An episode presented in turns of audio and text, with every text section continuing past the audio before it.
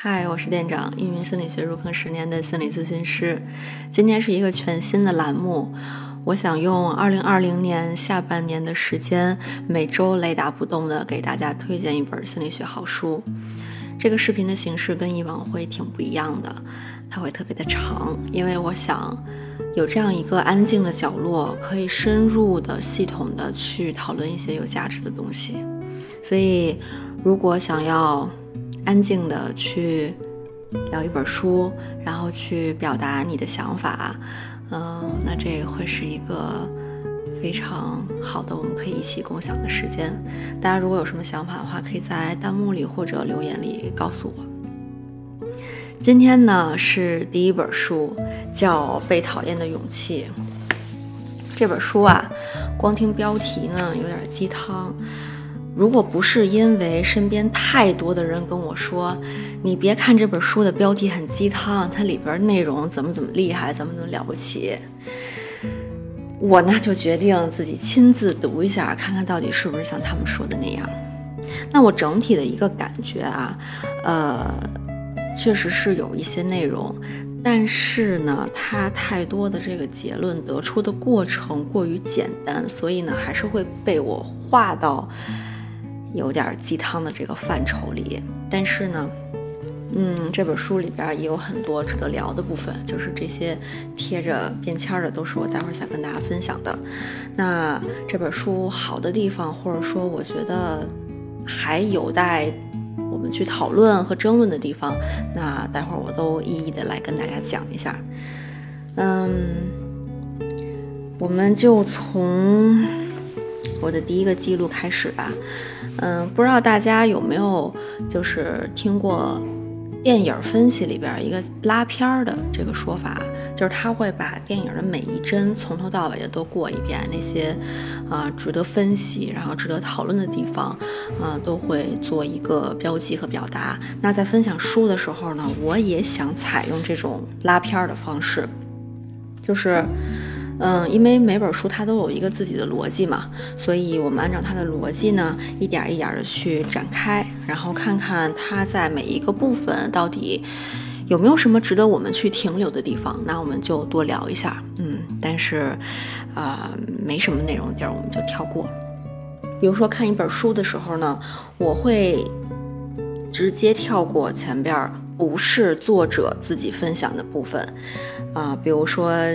各种明星、各种厉害的人对这本书的表扬评价，我会跳过；还有请了一些大牛大咖，然后做的序，我会跳过，因为这些呢都不是作者自己本身的表达，所以呢可能会影响我们对这本书的一些观感，可能会带有一些偏见。嗯嗯，所以我一般会从作者在这本书里边写的第一个字开始读。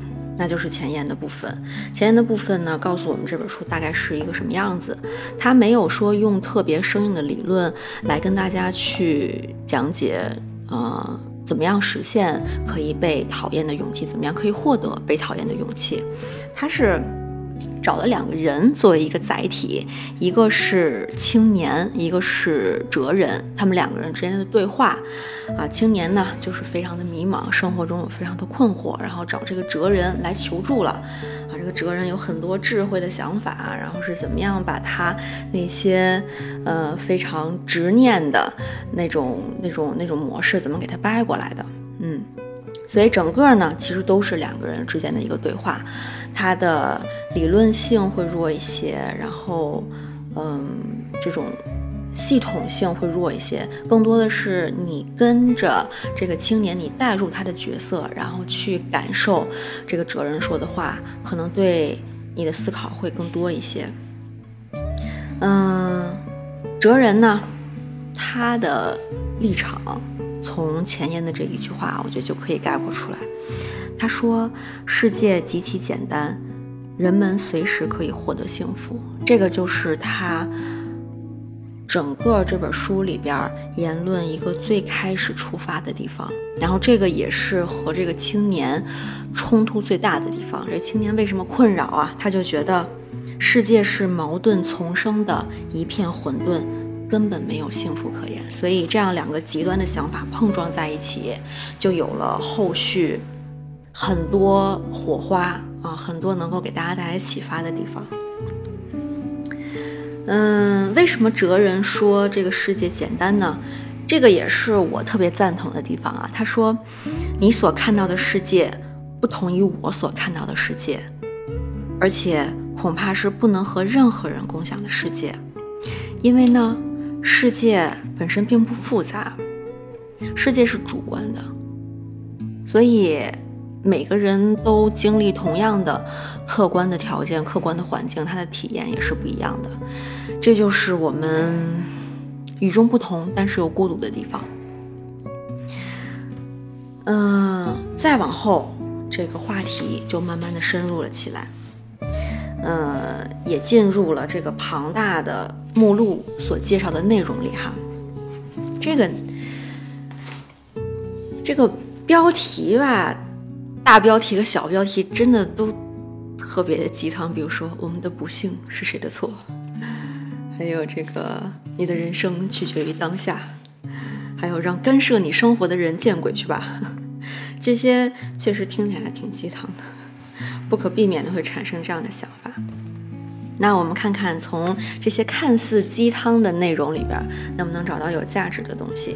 一共呢，这个哲人和青年他们聊了五次，聊了五个夜晚。第一个夜晚是。呃，刚才我提到的，我们的不幸是谁的错？那其实这里边他，我为什么一开始的阅读感不是特别好呢？因为他整个用了第一章的内容来 diss 精神分析，diss 弗洛伊德。虽然说弗洛伊德的槽点确实挺多的，但是用整篇的内容呢，都在说另外一个人怎么的不好，然后我这理论怎么怎么好，还是让人觉得听起来有点嗯，不是特别客观的感觉哈。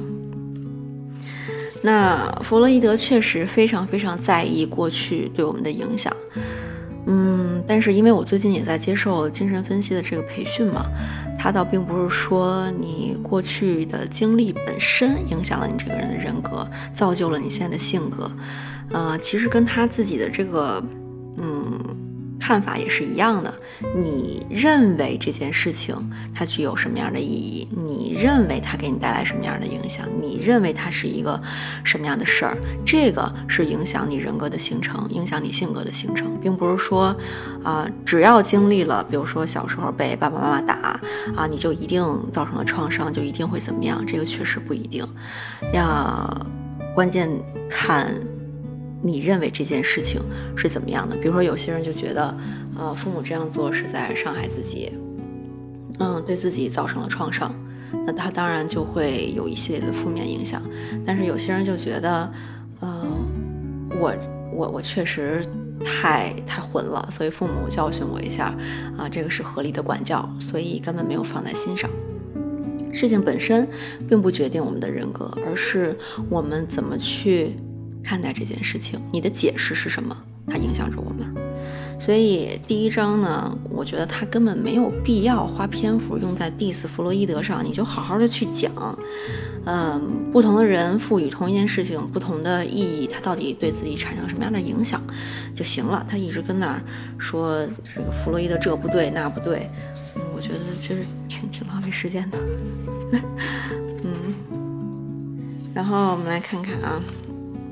他是怎么样去，呃，告诉我们过去的这个呃事件被我们定义之后给我们的这个性格带来的影响呢？嗯，他这里边就有一个非常非常关键的他自己提出的理论，叫做目的论。这个是和弗洛伊德的原因论是非常冲突的。目的论就是。嗯，他这里边讲了一个例子哈，我们来听一听。这个青年呢，他跟哲人讨论到这里的时候，就跟他说：“我的一个朋友，一位多年躲在自己房间中闭门不出的男子，他很希望到外面去。如果可以的话，还想要像正常人一样拥有一份工作。他很想改变目前的自己。作为朋友，我可以担保他是一位非常认真并且对社会有用的男人。但是他非常害怕到房间外面去，只要踏出房间一步，马上就会心悸不已，手脚发抖。这应该是一种神经症，即使想要改变，也无法改变。青年身边有这样一个人，所以他觉得这人就是挺难改的。那弗洛伊德他说，弗洛伊德就会一味的去关注过去的原因，就是因为可能，嗯，他家里边小时候父母虐待他呀，从未体会过人间真情啊，所以才会惧怕与人的交往。以至于闭门不出，这确实是一个合理的理解的线索。然后他又说：“不是，就是这个是这个不出门的男子他自己选择的结果，就是不是因为他小时候那些经历，所以他现在不想到外面去，而是因为他不想到外面去，所以才制造出了不安的情绪。”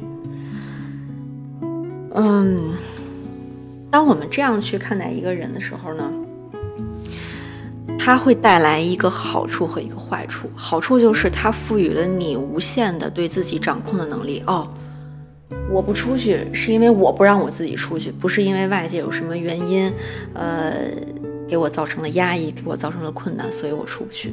从这个角度上来讲，它赋予了我们，呃，强大的内在动力。啊，这个事情。到底产生什么样的结果是由我来做主的，但是呢，它同时也会有一种批判感，就好像说，不管多大的困难，如果你选择的是呃逃避，呃，你选择的是嗯懦弱，好像听起来就是你的错一样，嗯，所以呢，这个说法我觉得在。传达出来的时候，一定要去做这样一个强调。它的确是你某种选择，但是这个选择很多时候不是你欣然为之的，不是我特高兴啊，我就是呃非常开心的、非常期待的，就是不出这个门儿。嗯，它更多的是被动的一种选择，无可奈何的一种选择。这里边儿，嗯。我们要看到自己有能动性的同时，也要看到自己的局限性。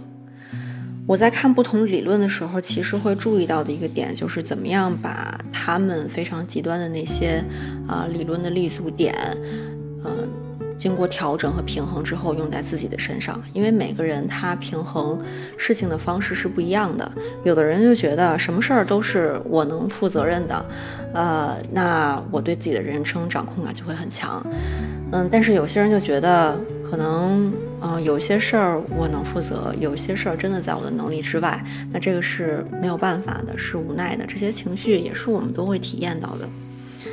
所以，当他就是特别坚定的说，你那朋友就是因为他自己不想出去，所以他才制造出了这种自己很焦虑、很不安的情绪的时候。嗯，会让人稍微觉得好像是对他的一种嗯无能的评价吧。嗯，如果我们真的有更好的选择的话，我们是能做到的。但现实情况可能没有允许我们这样的机会和空间。嗯，所以在这一章里边，他提出了一个很好的看法的，同时我觉得还是危险的。我们要看到自己的。掌控力，但同时我们也要看到自己的局限性。那在不同的情况下，你自己能够最大程度的做到什么样的一种平衡？我觉得真的是尽力就好了，而不是所有的这种糟糕的结果我都要背负在身上，嗯，才是正确的。所以这也是，嗯，我觉得。嗯，这本书在呈现的时候会有一些鸡汤感的原因。鸡汤它就是直接呈现一个结果嘛，嗯，但是对于当事人他自己经历的各种过程，会忽略掉很多的细节。那我们接着往下看哈，嗯，第一页他就是一直在讨论我们的不幸究竟是谁的错。那我的看法就是弗洛伊德说的也不全对，那这个作者说的也不全对。嗯，过去的经历如果在当时超出了我们能够承受的范围，就不是我们决定要让这件事情影响我们的人格了，是我们当时确实没有足够的支持，来去理解这件事情为什么会发生在自己的身上，以及它对我们会有怎样的影响。嗯，很多是无意识发生的，但同时呢，不管这件事情发生在多小的时候，不管它对我们造成了怎样的影响，我们都有办法可以去改变。这个我是支持的。那这个我们在后面呢，也会有更多的这种体验，能够给到我们一些支持，怎么样能够实现让自己的掌控感越来越强啊？什么样的方法是更好用的？那我们再来看第二章。第二章呢，就是这个青年啊被。哲人怼了一通之后呢，他又回来了啊！这说明什么呢？虽然哲人的话非常的刺耳，但是应该是有戳到他的一些痛处，有看到他内心深处的东西，所以他又回来了。嗯嗯，这一章呢，主要讨论的就是我们的嗯烦恼，或者说。呃，既然所有的决定都是我们自己做的，为什么我们没有办法自由的给自己做最好的决定、最舒服的决定呢？就是因为我们受到人际关系的这种困扰和压力实在是太大了。这里边我觉得有一个非常嗯有意思的说法，他说，如果我们想要体会孤独的话，也是需要有他人存在的。很多人说。我挺享受一个人的时间的，我一个人可以干这个，可以干那个。但是，这样的孤独的享受和快乐，也是需要因为有人际关系，它先于这个孤独存在，我们才能享受孤独。想象一下，如果这个世界上真的只有你一个人，那你一个人的时候，就什么都干不了。你说，你想。啊，什么刷剧，没有人给你演，你刷什么呢？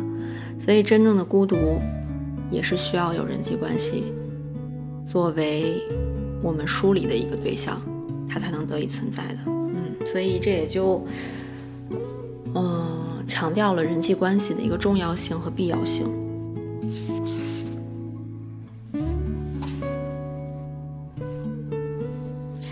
那有人际关系的地方就会有什么？就会有。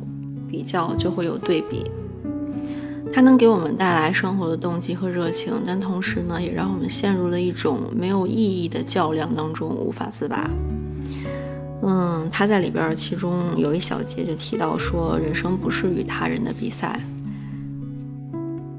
这句话听起来也是蛮鸡汤的啊，但是我们每个人都在受着这种比较带来的痛苦和困扰。我就想到，在我研究生第二年的时候，就准备创业了嘛。然后当时有好多好多关于心理学，我自认为特别好的想法哈。嗯，然后当时呢，就跟一个朋友聊，嗯，我跟他说呢，呃，我当时想做一个，呃，类似于可以对接来访者和咨询师的这么一平台。然后怎么样去设计这个流程？然后怎么样让咨询师和来访之间有一个最好的匹配？我特别兴高采烈地跟他说完之后，他说：“你这有人做了呀！”我当时的第一反应是，我当时第一反应不是去看看人家做成什么样了，然后我这个想法竟然已经被实现了。呃，那那看看我还能不能在这个基础上做一些什么创新？我的第一个想法就是，我被别人比下去了，我已经比别人慢了，所以这件事情我再做就没有意义了，然后打消了这个想法。但是呢。我这个热情还没有被完全熄灭，然后就又去想啊，心理学这个领域还能干点什么？当时呢，这个科普不是特别的盛行，我就想说，生活到处都是心理学，但是课本上那些呢，实在是太枯燥、太乏味了。我要把。嗯，很多有意思的内容都和心理学的知识去做一个呃联系，深入浅出的让大家，嗯，不了解心理学的都能够很轻松的踏入这个领域，并且把这些知识应用到生活当中。我又跟我朋友说，我说你看，那个这个 A P P 有人做了，我我做另外一个行不行？我就跟他把这个计划又说了一遍。他说，哎，你这个也有人做了呀。我还去看了，就是他说的这个平台做的这些科普，真的做的挺好的。然后我当时的一瞬间也是，就是那个热情和希望之火就扑灭了，就好像，嗯，就是当下的人生又没有意义了，总是把自己放在和别人比较的一个环境当中。嗯，就好像做这件事情不是为了你自己的热情去做的，而是因为你比别人优先想出了一个什么好的方法，所以把别人都比下去了才做的这件事情，导致有了竞争者之后呢，嗯，你会因为觉得输了、失败了而退场，嗯，或者可能嗯非常嫉妒啊、非常酸啊，嗯，让自己陷入到那种嗯情绪的漩涡里。所以，嗯，就看到这一章的时候，感触还是挺深的，就觉得好像把很多的时间都浪费在了人际关系的比较当中。一方面，其实没有人接受你的战书，然后加入你的这场比较的战争当中，都是你自己在跟别人比。另外一方面呢，这个输赢也就那一瞬间的事儿。它没有办法对你的人生产生长久的影响，嗯，就好像你所有的注意力都不在你自己身上，而是不断的去看着周围有没有人能和他比一下，然后呃，比他厉害了，那一瞬间就开心了，但是下一秒带来的还是一种，呃。无聊和没有意义的一个状态，嗯，因为你没有办法从自己的内心去获得那种能量感。这个就让我想到另外一个，嗯，也是因为比较产生的事儿哈，就是小的时候大家肯定都追过星吧，有喜欢的明星什么的。我当时就特别自命清高，我说我谁也不喜欢，我好好学习，我不喜欢明星。但其实呢，嗯，我当时在。可能是朋友，比如过生日叫着一块儿去，然后看那个当时特别特别火的那个《流星花园》，就台湾版的，呃那一部，然后特别特别喜欢里边言承旭，但是我就不说，大家都在那儿讨论，我喜欢这个，我喜欢那个，我就不说，总有一种好像，呃，你们已经先喜欢这个人了，然后我再喜欢这个人，就有了某种。嗯也是因为比较而产生的挫败感，就好像是因为比较之下那种独一无二的感觉，嗯，没有了那种和这个美好的形象之间，呃，那种连接也没有了，嗯，所以很长的一段时间呢，我都不会跟人说我喜欢那个明星，所以感觉那个时候还挺压抑的吧。如果我没有把重心放在比较。这件事情上，喜欢谁就说了，嗯，也可以去探索更多的在喜欢的这种关系上可以给你带来的一些信息吧，嗯，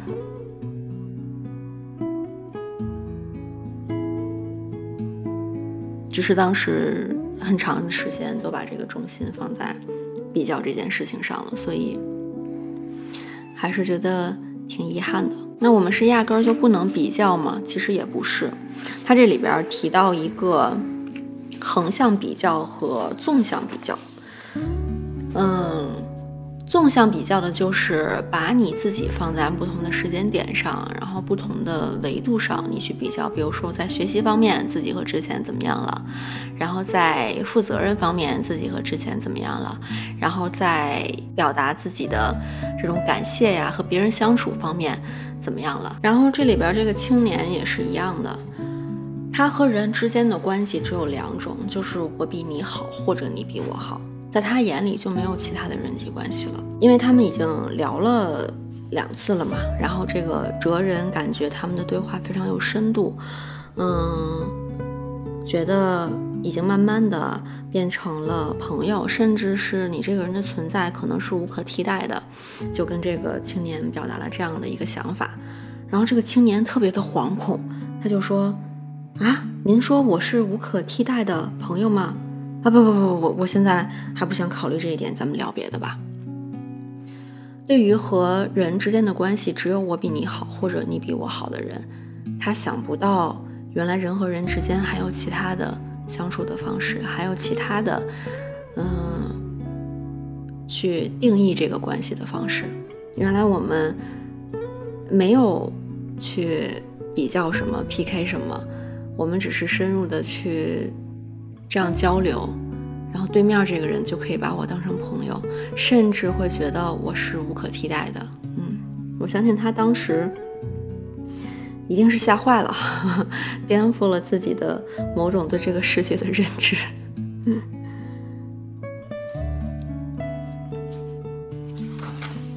然后第三页是让干涉你的生活的人都见鬼去吧。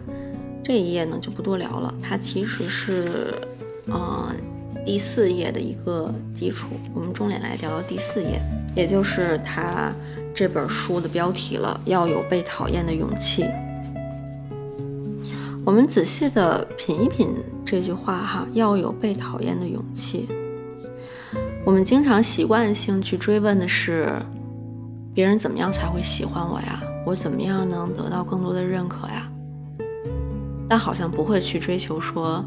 呃，怎么样在别人讨厌我的时候，嗯，我能够有勇气去面对呀？就是都会绕开这个话题，就是怎么样让自己更好来避免被讨厌的这种情况。但是，这其实是我们更应该去关注和体验的一个部分，就是体验不被别人喜欢、被别人讨厌的那种感觉，就是是怎么样的？你会发现，他和被。表扬、被认可有某种程度上的相似性，那就是无论是给你表扬还是给你批评的这个人，他都站在了某个比你高的位置上，然后做出了这样的表达。所以，任何的夸奖其实都是要小心的。比批评甚至要更小心一些，因为当你享受别人的赞扬、别人的夸奖的时候，就意味着你给了他可以评价你的权利。你喜欢听好听的，你就一定会难对那些难听的非常的敏感。我们其实就会又不自觉地陷入了一种比较的状态当中。真正好的方式是什么呢？就是人和人之间。相处一种比较平等的方式，那大家可能会想，那也不能骂，也不能夸，那人和人之间，呃，就比如说觉得别人做特好的时候，那应该怎么说呀？说谢谢。我觉得这是一个特别特别好的替代的方式。就里边他举一个例子，他说那个，比如说，呃，妈妈在那洗碗，然后孩子过来帮忙。一般的父母可能就会特别开心的夸奖和表扬孩子，就是啊，真棒，嗯，真厉害。其实这种肯定呢，时间长了会削弱这个孩子的一个内在动力，因为他做这件事情其实本来是想替你分担，嗯，是自己一个自发的行为，但是当你肯定他之后呢？当他下次再做的时候，他的动机会变得模糊，他不知道是因为自己想听你分担，还是想听你说，啊，他很厉害，听你夸奖他了。嗯，这个是我们可能没有办法完全控制的事情，这就是一种嗯无意识的影响。所以，当我们处在人群当中的时候，无论是表扬还是呃，就是。别人非常真诚的认可，呃，那我们当然感谢他们哈。但是另外一方面呢，也要小心，不要呃沉迷于这些夸奖当中，嗯，把它变成了一种嗯动机，一种目的。之前做视频的时候也会有这样的状态，就好像呃，就是。失去了最开始做视频的那个初衷一样，因为我刚才也说了嘛，就特别想把这些好的内容，然后分享出去。嗯，大家的点赞、大家的收藏、投币都是鼓励支持，我也是不断的提醒自己这样去看待这件事情。嗯，但还是会遇到那种考验的时刻吧。比如说，有一个视频，突然它的播放量就比别的要高好多，嗯，那个时候就会挺惶恐的，就好像，嗯，你做的这件事情变成了一个测试和考卷。当你特别享受高播放量的时候，就意味着你在下次做视频的动机呢就会出现一点点微妙的变化。你可能会想，上次那个视频为什么会有这么大的播放量？是不是因为我说了这个？是不是因为我加了那个内容？那我下次是不是也要加这些东西？当然，不断的去迭代你的内容，变得更优秀一些，肯定是好事儿了。可是呢，它会模糊和削弱你本来可能更难能可贵的那个动机，就是究竟什么内容是有意义的，什么内容是有价值分享出去的，就变成了一个被遗忘的动机。嗯，就可能会陷入了啊这种数据的漩涡，然后忘记一开始为什么要做视频了，然后怎么样获得这种。可以被讨厌的勇气呢？他这里边提到一个方法，我觉得稍微有点难理解啊，看我能不能说清楚。就是他提出了一个概念，叫做共同体，就是我和你，咱们这就是一个共同体。我不去跟你比，我怎么比你好，或者我不去酸你怎么比我好，而是当我把我和你看成是一个整体的时候，我会去想我能做什么。让我和你更好，嗯，它为什么复杂呢？我觉得它会有点儿和那个呃讨好混淆了，就有点那种我完全为你付出啊，我要讨好，这样不就呃能够让呃你在意的这个人更好了吗？嗯，但是这是一个容易混淆的地方，它应该是。怎么样能让我和你作为共同体更好？如果是讨好的话，其实是自己不好了，你好了，那这其实就不是共同体的一个概念。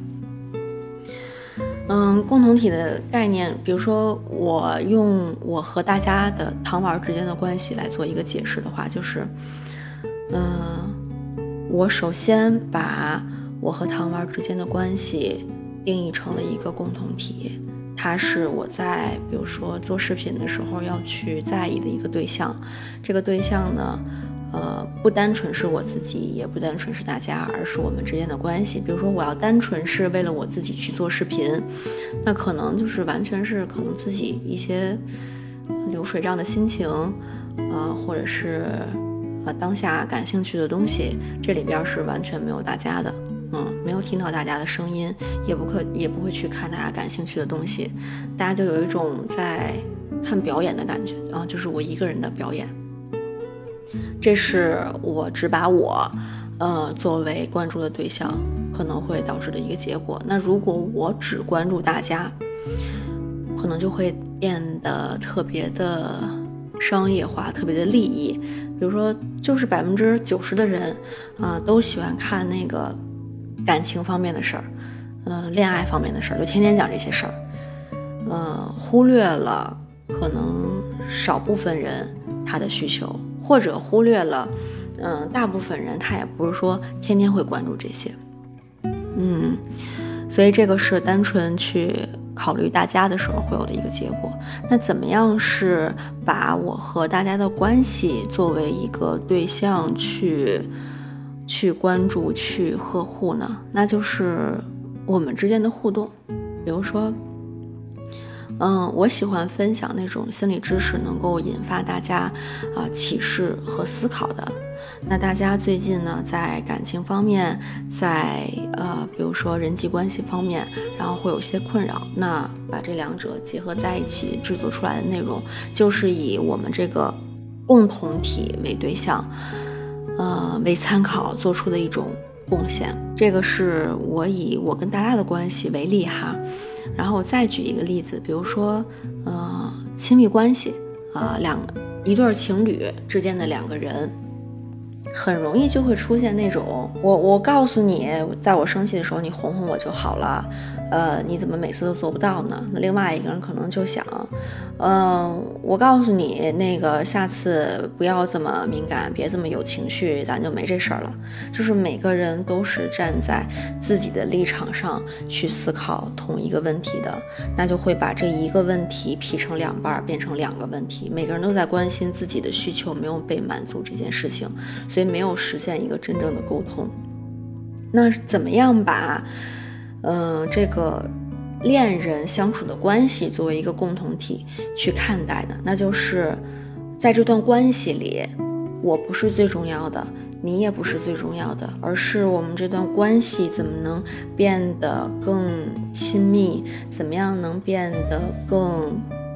嗯，恩爱是最重要的。那为了这样的一个目的，我们就会想出很多很多的办法，而且也不会总是怪罪对方没有满足自己的需求，因为那个时候你只是把自己放在了那个最重要的位置上。但是如果我们把关系放在最重要的位置上，就会看到，就好像有了另外一个视角去看这个世界一样。啊，原来还可以把关系。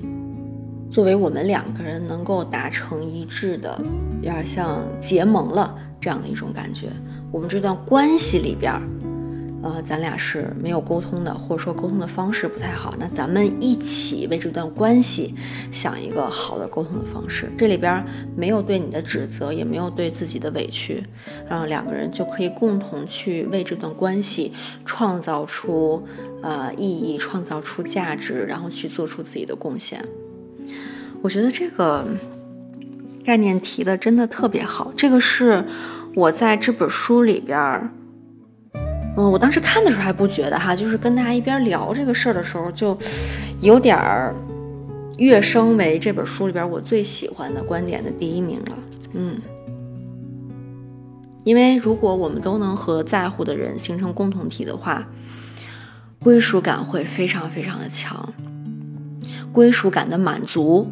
能够给我们带来极大的动力，去追求更高层次的，比如说自我实现。大家如果嗯听到现在对这本书感兴趣的话呢，可以在这个部分，然后重点的再去理解一下，这里边还有好多好多的细节。然后我们来看最后一页哈，最后一页，哎，它这个。观点实在是老生常谈了，就是关注当下，我们得认真生活啊，不要老放在过去，也不要老放在未来，就是现在关注现在怎么怎么样，嗯，就是有点老生常谈哈。但是呢，它还是里边有一个小亮点，他说了这么一句话，他说：“人生不是像线一样的，它是一个一个点的连续，也就是。”人生是连续的刹那，就是这句话会让我觉得非常非常的浪漫。嗯，有一种，就是当当你脑子里边有那个，呃，一个点一个点在跳动，然后他们穿成了，嗯，一个发光的线，那就是你的人生轨迹的时候，你会突然有一种，我我现在就在活着，就是在活生生的跳动的那样一种状态。就是大家可以体会和感受一下。嗯，拉书呢到这里就差不多告一段落了。嗯，刚才这个人生是一连串刹那呢，这句很美的话也送给大家。今天我们也经历了一连串的刹那，大家听我嗯平平淡淡的，然后讲了一本书，第一次这么细致。然后这么碎的去讲一本书的内容哈，嗯，可能还有很多不足的地方，呃，我觉得下次会有更好的一个一个一个一个表达和呈现吧，嗯，因为第一次确实稍微有点紧张，嗯，然后准备的东西又太多，嗯，但是不管怎么样，这一连串的刹那已经过去了，嗯，它就定格在了我们刚才一起经历的，呃。那段时间里边，总体上来说呢，这本书我觉得值得一看的，就是刚才提到的那个共同体，它给了我们一个全新的视角去看待人际关系。然后这本书大家可以看一下哈，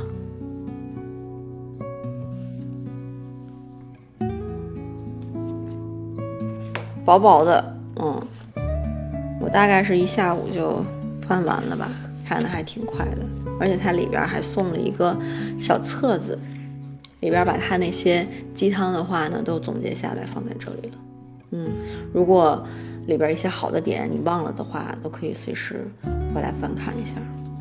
嗯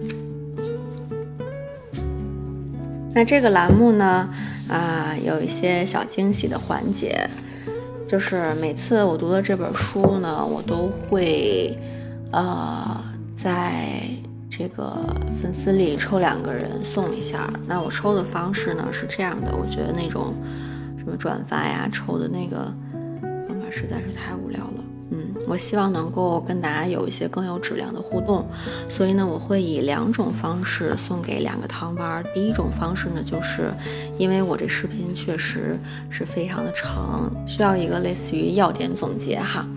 然后每次的视频呢都有非常非常优秀的课代表，那为了嗯感谢这些课代表，在每次视频的下方，如果呃，能够以最快的速度把这个视频的要点总结下来的话呢，就有机会得到这本书啊，又快又好啊。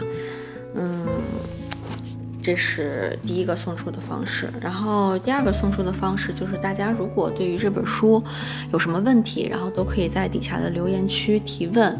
然后，如果你没什么问题，你对这本书理解特别的透彻，你想去回答大家的问题也是可以的。我会在提问或者回答的呃不错的糖丸当中呢，也就一颗小可爱出来，然后把这本书送出去。嗯，另外呢，这个视频的文字版，大家可以在公号“安慰剂心理小店”后台回复“心理学好书”就可以收到了。最最后还有一个惊喜。